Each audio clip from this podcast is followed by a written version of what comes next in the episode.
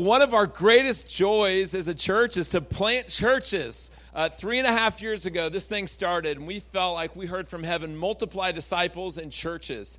And uh, God has been so good to answer that prayer over the last couple of years. Uh, first, by the grace of God, um, City Light Benson was planted, and then City Light Council Bluffs, and then City Light Lincoln. And uh, next bullet out of the gun is City Light Aksarben. We're excited for those guys. But a neat thing has happened is this, there's now you know soon to be five City Light churches.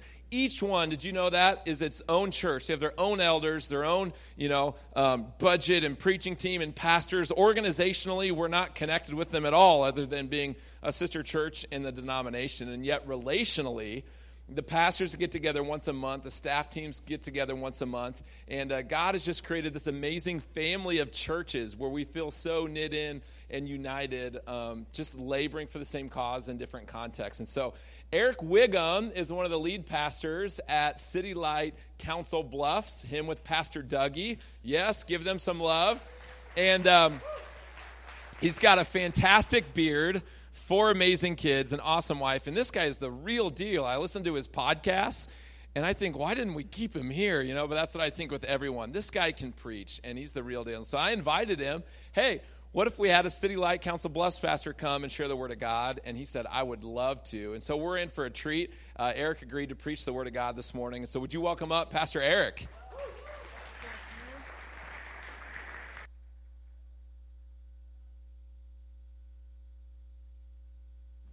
Good? Okay. We're not as technologically advanced in Council Bluffs as you guys are over here. Uh, well, thank you. When they asked me to come preach, I said I'd love to, but I thought, oh man, there's a lot more people there than there are in Council Bluffs.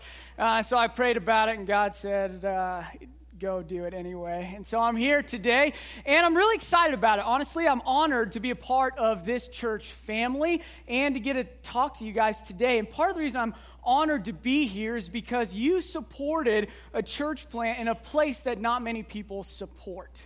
Right? Council Bluffs is kind of forgotten. They're made fun of. Um, it's a part of the city that people um, on this side of the river, uh, most of them would be okay if Council Bluffs wasn't part of the metro, right? Um, but you guys didn't uh, embrace that uh, attitude. Instead, you said, no, people there need Jesus too. And so you sent us and you supported us and you've loved us and it's meant the world to us. And so, just for some numbers so that you know, I thought I'd give you a little update on how we're doing over there.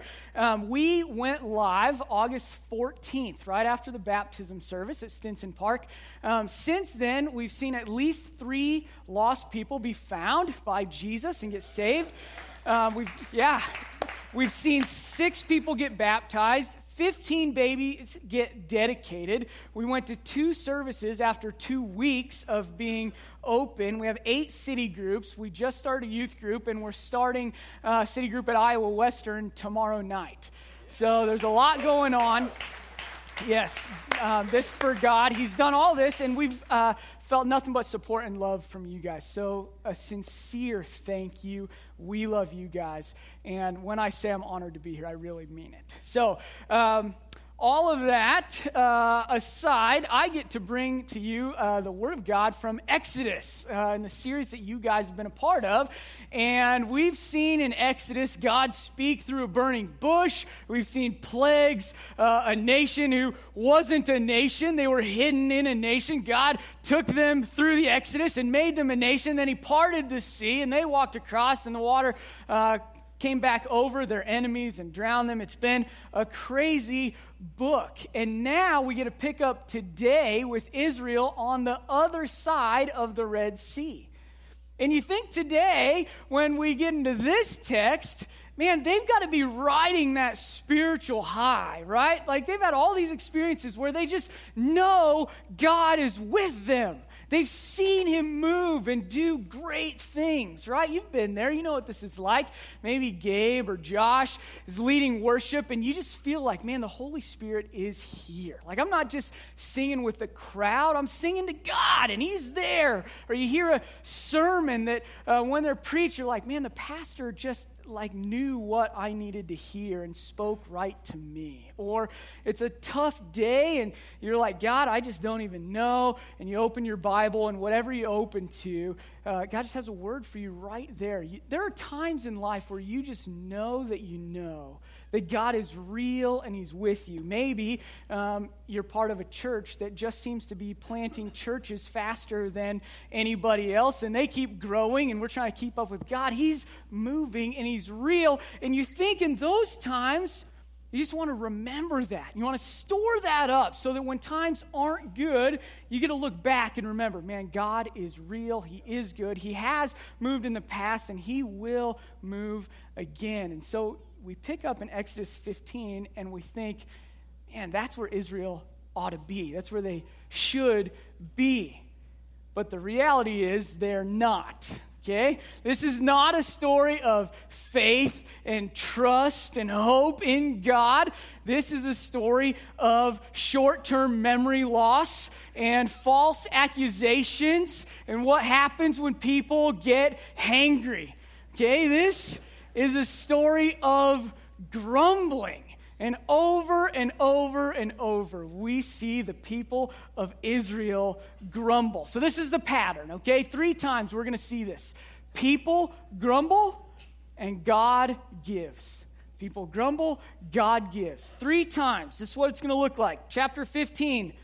So the people grumbled against Moses, saying, What are we to drink? Chapter 16. In the desert, the whole community grumbled against Moses and Aaron. Chapter 17. But the people were thirsty for water there, and they grumbled against Moses. Grumble, grumble, grumble. Positive, encouraging city light message today. Uh, that's where we're going to be. So let's dive in to Exodus. The story starts just on the other side of the Red Sea. And God is leading the nation of Israel to the promised land, right? The land flowing with milk and honey. And they're following God. And they do that when God appears in a pillar of cloud by day to shade them from the hot desert sun, and a pillar of fire by night so that they can see him and where he is going. And for three days, they follow God in the wilderness, in the desert. And after three days of walking, they run out of water and they're thirsty. In fact, three days they go without water um, in the desert. And on the third day, they come up to a pool. Uh, where there is water, and you can imagine how excited they'd be. They run up to it and start drinking it and find this is not good water. The water is bitter. And it's not just kind of bitter, like I'm super thirsty, and so I'll drink it even though it's bad, you know, like that club soda or whatever people drink in the can It's gross, you know. You're not like, I could drink that even though I don't want to. This is so bitter, it's undrinkable. Three days without water. These people are on the verge of dying of thirst you could ask the question Will Israel trust God when they're thirsty? You see, they know that God is mighty to save.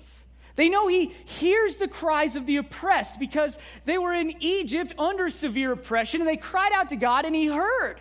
But not only did he hear, he moved and he saved them. Earlier in the book of Exodus, uh, Moses in his song said that God is a man of war. He defeated Pharaoh and the greatest army in the world at the time. God is mighty to save. And Israel knew that. But you might ask today, is God mighty to sustain? Is the God that hears the cries of the oppressed able to hear the cries of the thirsty? Can he meet the needs of the nation and meet the needs of a person? Christian, I would ask you today do you trust that God has saved you to eternal life, but struggle to believe that he cares about your daily life? Okay? Um, Israel has no water. They're thirsty. Will they trust God? Well, I already gave you the answer. We're going to see grumble, grumble, grumble, right? They don't. This isn't a story of faith. Um, they grumble. And as we look through this story, I want to point out three dangers of grumbling. Okay, the first one is grumbling makes us bitter. Okay? They came upon some water. The water was bitter, and we're going to find that that's just a reflection or a picture of the people of Israel. God had proven his power to the people of Israel. He spoke through a burning bush that was not consumed, he sent plagues, he parted the sea. But all that was three whole days ago. It's in the past, right? Now they're thirsty. Today, I'm thirsty. God, how are you going to provide today? It's hard to remember last week when the problems, problems of today overshadow all of that. I live in the moment, God, not in the past. You've done that before, but will you do it again? They don't trust, they grumble, and they say, What are we to drink? Do you ever get there? Do you grumble? I'll ask the question again. Do you believe that God saved you for eternal life, but struggle to believe that He will provide for your daily life? Um, let me tell you. Uh, let me tell you my story. Um, I come home after a long day's work, and I have some expectations, some hopes. And on the drive home, I start um, imagining what my reception is going to be like. And uh, I picture, I get home, park the car, I walk in the front door, and my beautiful wife greets me with arms spread. Honey, it's so good that you're home. I love you, hug and kiss. And then my four kids, you know, bounce behind her, Daddy, and four hugs, you know.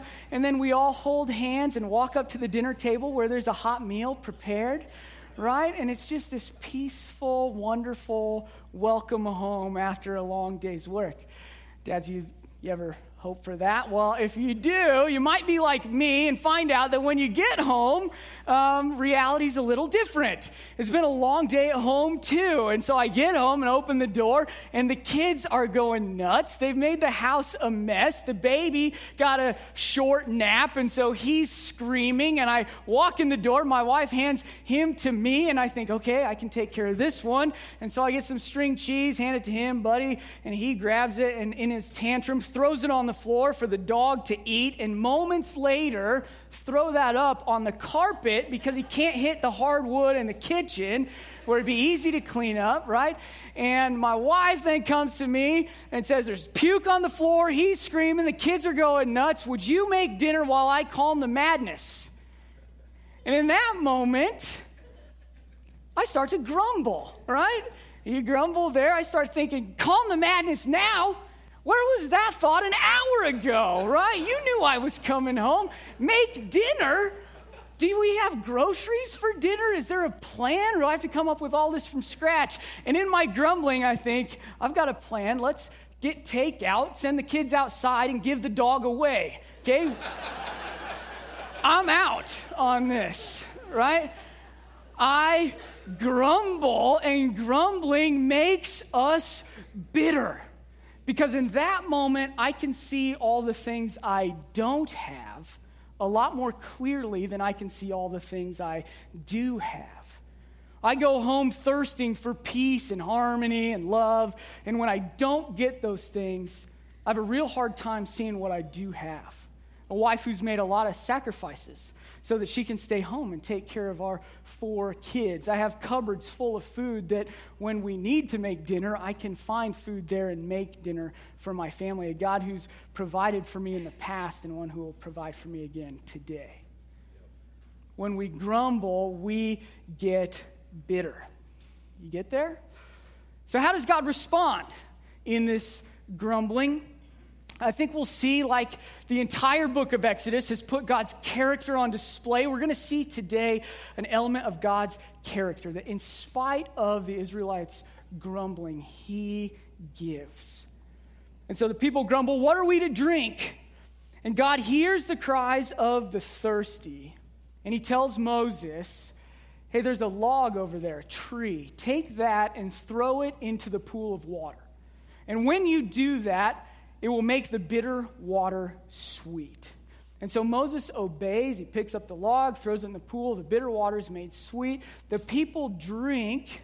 They're hydrated, right? And God makes, uh, He provides for their needs and He makes them a promise. He says, If you seek me, you will find I'm not just powerful to heal bitter water, I'm powerful to heal bitter people.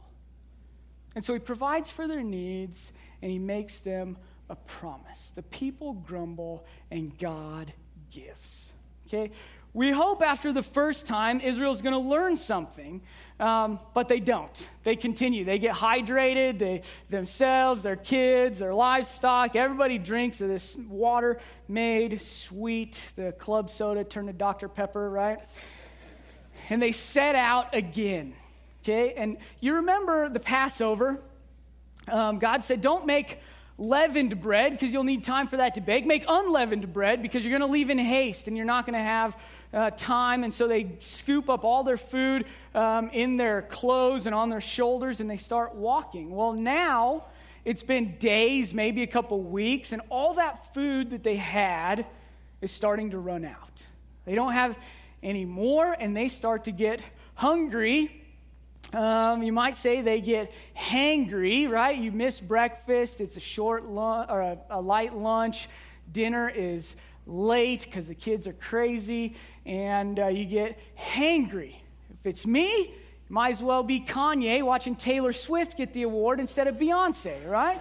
This is not a good situation. Well, the Israelites, they're there. They're hungry and angry. And in that moment, again, they start to grumble. This is what the Bible says Would that we had died by the hand of the Lord in the land of Egypt, when we sat by the meat pots and ate bread to the full. For you have brought us out into this wilderness to kill this whole assembly with hunger. Right? Imagine the conversation. Man, I am so hungry. Dude, I know. Remember back in Egypt when we had meat pots and bread? Yeah, those were the days. Yeah, why did God bring us out here into this wilderness? There's nothing out here. Yeah, I'm starving. God must have brought us out here to starve us. Yeah, He wants to kill us. Grumbling is dangerous because what starts as bitterness grows into cynicism. You start assuming the worst about the people around you. Do you remember what life was like for the Israelites in Egypt? They were slaves, forced into hard labor in the hot, arid desert heat of North Africa. They were forced to throw their babies into the Nile River to drown. They were slaves. But now, a couple weeks later, they remember Egypt like it was a five star, all inclusive resort. Remember when we sat around and there were meat pots and bread and we ate to the full? That didn't happen. They were slaves. They did not get to relax around the meat pots. They take they take God's intent for their lives. Right? They cried out as slaves. God heard the cries of the oppressed and delivered them from the oppressor that was killing them. God gave them life, and now they take that character and intent of God and they turn it on its head and say, He doesn't provide for us, He must want to kill us. That's cynicism. You're assuming the worst. Um, how did God respond to this grumbling? This is what he says Moses, I have heard the grumbling of the people of Israel. Say to them, At twilight you shall eat meat, and in the morning you shall be filled with bread. Then you shall know that I am the Lord your God. God hears the cries of the oppressed, and he hears the cries of the hungry. And he says, Israel, you want meat? You want bread? I can do that. Trust in me. Come to me. I will provide for you. And he does.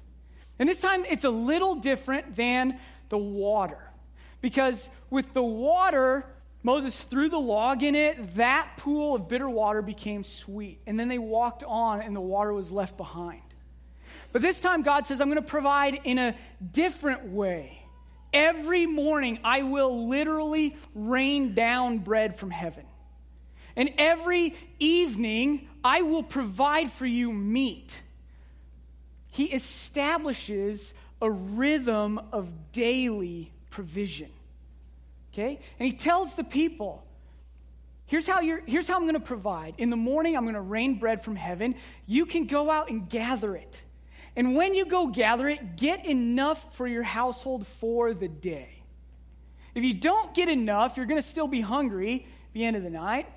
If you get more than you need and you try to stock it up and hoard it, what's left over will rot and stink and get worms overnight. It doesn't last. Get what you need for the day and trust that the God who provided today will provide tomorrow. A rhythm of daily provision. There are echoes of this all throughout Scripture. One of them is in the Lord's Prayer. When Jesus taught his disciples to pray, he said, Give us this day our daily bread, daily bread right? Um, do you believe that the God of Exodus, who provided for the people of Israel every day, is the same God we serve, and He wants to provide for you every day. Do you believe that? I want to tell you my story. When I was in college, I struggled with what Pastor Doug, who won't say a bad word, called the church kids drug, right? Most people call it porn, okay? I looked and I got hooked and I was ashamed of it. I knew that what I was doing wasn't good for my soul. It was driving a wedge between me and God. It was not preparing me to be the kind of man that would be attractive to a woman who might want to get married to me one day. I knew what I was doing was not good, but I was filled with shame. And that shame prevented me from uh, talking to anybody about it, trying to seek help. And so I had come up with all kinds of plans on how to quit how to stop. I'm going to put software on my computer so somebody else can see, but I don't know who I want to tell, so that's not going to work. I'd say, when am I most likely to uh, struggle and fall? And I come up with those times and try to not be in my room at that time or not have access. I'd, I'd made all these plans, and despite my best planning, I could maybe make it a few days. And then I'd, I'd fall back into it. And honestly, the more success I had, when I failed, it was just more defeating so I made it that far, and then I go back. God, what is wrong with me? And I, I didn't know what to do. I couldn't quit. And, and one of my friends, who was a, a bigger man than me, came to me and said, Hey, Eric, um, I got a problem. I'm looking at some stuff that I shouldn't, and I can't stop. Will you help me? And I said, Well, I don't know if I can, but I'm in the same boat. So let's do this together. And we got a couple other guys, and we decided we're going to meet once a week. And we're just going to encourage each other and pray for each other and ask each other hard questions and plead with God God, would you set us free from this addiction? And we started doing that. And I remember one, uh, the very first time we met together, one of the other guys, um, he said, Listen, if we're going to pray for each other, we ought to learn from Jesus. And so let's go to the Lord's Prayer. And we read it together, and he zeroed in on give us this day our daily bread. And all together, we had agreed a week seems impossible, a year seems like an eternity. I don't know. I, my best plans can't get me a few days. I don't know how we'll ever get that far. If Jesus said, Give us this day our daily bread, we're going to pray for that. And so we started praying things like, God, satisfy me with you today. God, change my heart for this day. Oh, Jesus, don't let today be the day that I fail. Would you strengthen me for the day? I'm going to trust in you today. I don't know about tomorrow or next week. That's all in your hands. But God, would you give me this day my daily bread? And I'm here to tell you it wasn't a magic pill. It's not like everything went away all at once. But what did happen was one day turned into two. And soon enough, a week turned into a month. And after that, even the temptation began to fade. Let me tell you from experience God's daily provision is better than any plan you or I can make. Amen? Do you believe that the God who provided daily for the people of Israel is the same God who wants to provide daily for you? He wants us to go to Him every day, trusting that He has what we need for that day. So let me ask you what are you trusting in? What plans have you made that you think will get you through tomorrow? What are you storing up, hoping that, man, this thing can feed me today and I'm just going to feed on that for the next week? What are you trusting? Um, Pastor Tim Chester was helpful for me on this, so I just want to read a quote to you. He said this Look not to your version of the jar of manna when you go to bed each night and tell yourself you have gained what you need. Don't do that. Look instead to the providing God and tell him that you trust him to give you what you need. Our God is a provider, He is a giver. And he wanted Israel to know, and he wants you to know that he is still that kind of God. We can go to him every day. He hears the cries of the oppressed, and he hears the cries of the hungry. So, twice the people have grumbled. What are we to drink? What are we to eat? and they get fed, they get hydrated, they move on. And again, they come to a place with no water. And if you're like me, you're thinking, where are they that there is no water? They keep getting, they're in the desert, all right? There's not an abundance of places that have just springs of water, okay? So they come to another place where there is no water. And even though God's already provided water once, He's already provided food, they say, the people uh, but the people thirsted there for water, and they grumbled against Moses, and they said, Why did you bring us up out of Egypt to kill us and our children and our livestock with thirst? What started as bitterness grew into cynicism, and it finally blossomed into outright defiance. They actually ask God, Is the Lord among us or not? This is crazy. It's crazy that they would ask this because the very day that they ask, Is the Lord among us or not? God had provided bread for them that morning from heaven. It rained down, and they went and gathered it and ate it. God appeared to them in a pillar of cloud, and that cloud was shading them from the desert heat. The night before, God had appeared in a pillar of fire that lit the sky, and He'd provided meat for them to eat. In the last 24 hours, God had done four amazing miracles to prove himself to the people of Israel. And in that time, in response to all of that, they say, Is the Lord among us or not? This is defiance. This is looking at the reality of God and saying, I don't believe that's true. I don't believe you're with us. Are you with us or not? Prove it, even though you already have. And God responds. Just like he did the first two cr- times they grumbled, he responds again. And this time he tells Moses, I want you to take all the people, of, all the leaders of Israel, and you're going to gather them next to this rock, as a particular rock, the rock of Horeb. I want you to take all the leaders of Israel, gather them together, and stand them next to the rock, and they're going to represent the people. And then I myself am going to stand on the rock. And so you have what appears to be a sort of courtroom setup. You have the plaintiffs, Israel, on one side, casting accusations.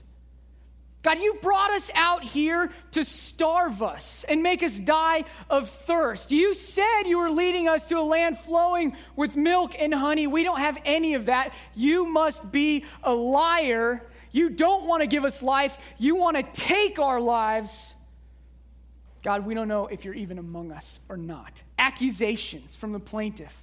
And God stands on the rock, one accused, and hears all of it. He doesn't silence them, he just takes it. And so the courtroom is set, and then God tells Moses to stand in between. And he says, Pick up the staff that you used to strike the Nile. You remember this staff? When he struck the Nile, the water turned into blood. This was a judgment on the people of Egypt. You don't believe in God, God's going to prove his power to you. He will judge you by turning your God into blood, literally almost killing their God. It was judgment. And that staff of judgment would strike judgment again in this case. This is a big trial, right? This is bigger than OJ's trial. This is bigger than Michael Jackson's trial. This is a trial for the ages. What will God do to this grumbling people? Will He continue to provide the way that He has always provided? How will God respond to their grumbling? And so the stage is set. Moses has a staff in hand and he waits for the judge to announce the verdict. And God speaks to Moses and says, Moses, strike the rock. Moses, strike the rock, strike me, strike where I stand. The guilt, the innocent one takes on the guilt of the guilty. God strikes himself. And as soon as that staff of judgment strikes the rock, not only does God provide a substitute for the guilt of the guilty, He provides an answer to their demands, and water flows from the rock to the guilty accusers who demanded it. God provides both a substitute and a blessing. Our God is a God who gives. Even when we grumble, He provides. This is center core to who He is. And He's putting it on display for the people of Israel, even when they don't see it. And I don't know if you're like me, but when I read a text like this, I just think, man, I am a grumbler. God, this is me. And when I look at it, I am bitter. I am cynical. I get defiant. I wouldn't be different than the people of Israel. I would be right there with them. God, I, I just want to stop. It's not right that you take the judgment for me. I just want it to end. So I want to preach a sermon as I read this text the three dangers of grumbling and how to stop. You get there? You just want to stop? The problem is when I read the text, there is no answer on how to stop. There is no, Israel sees miracle after miracle. God moved time and again, and day after day they grumble. And that's who I am. There's nothing in me that can stop that. I need something outside of me. I need something that will satisfy my soul because I can't satisfy it on my own. In every one of these stories, God proves his character as a provider and he points to a future ultimate provision. Amen? He says, Moses, I can heal bitter water and I can heal bitter people. Take the tree and throw it in. That will heal the bitter water. And the promise that he makes to heal bitter people is, is granted on another tree. Because the Bible calls across a tree over and over again. And Jesus went to that tree and he hung there so that hungry, thirsty, bitter people could be made sweet. They could be made well. They could be provided for on that tree. Jesus is the better tree. And not only is he the better tree, he's the better bread. Let me read for you what he said about himself in the book of John. I am the living bread that came down from heaven. If anyone eats of this bread, he will live forever. And the bread that I give for the life of the world is my flesh. God rained down manna from heaven, but he did something better for us. He sent his son from heaven who died and gave his flesh for the life of the world.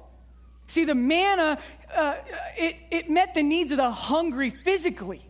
But Jesus meets the needs of the spiritually hungry. He is the better bread from heaven. And so he's the better tree, he's the better bread, and he is the better rock that was struck for us. Amen. Paul wrote to his the apostle Paul, the church planting missionary, he wrote to his church, "For I do not want you to be unaware, brothers, that our fathers, the nation of Israel, they were all under the cloud, that pillar of cloud that shaded them from the sun, and all passed through the Red Sea on dry ground, and all were baptized into Moses in the cloud and in the sea, and all ate the same spiritual food, the manna, and all drank the same spiritual drink, the bitter water made sweet. For they drank from the spiritual rock that followed them, and the rock was Christ. Very clearly, Jesus is the better rock. When he hung on the cross and gave his flesh for us, God's staff of judgment fell on him. And when it fell on him, the blood that flowed was like living water to dead souls who were crying out, God, I'm thirsty and I can't find water to drink on my own. I can't get there. I don't know where to find it. God, I'm bitter and I'm grumbling. I need something. And God struck his son and gave us living water. This is good news. The God who provided for the people of Israel in Exodus is the same God who provides in the same way for us. And so I wonder as I preach this sermon, I just think, you know, uh, when, I, when I look out at the City Light family of churches, what message do we take away? What, what's God have for us here? Because honestly, I don't hear a lot of grumbling. In my congregation, in this congregation, I hear people encouraging each other and praying for each other. I hear people telling stories to each other about what God has done. And so I say, in light of that, what message do we have? What message does God have for us today? And here's, here's where I landed. It was three short days after Israel stepped through the dry seabed that they started grumbling. Three days of thirst, three days of challenge, three days of suffering, and they abandoned God. And it was a fast descent from there. I want to say, City Light, we get to rejoice that churches are being planted and people are getting baptized, but none of that will satisfy your soul. I want to pray that we would be a people that turn to our God, that turn to Jesus as our daily bread, because what he's done in the past, we get to glorify him for. But in this moment, things can get tough. In this moment, we can hunger and we can thirst. And I'm here to tell you, Jesus is the only one that satisfies. Will you guys pray with me? Oh, God, thank you. Thank you for being a good provider, God. God, thank you that uh, Exodus is full of, of your character, of you being put on display to a world that so desperately needs you. God, I just want to confess we can be grumblers. Uh, we can get bitter and cynical and defiant. And God, even when we're not grumblers, um, we're quick to forget. And so, God, would you make us a people that find our satisfaction only in you, a people that trust in you to provide every single day? We love you. Jesus, we pray this in your name. Amen.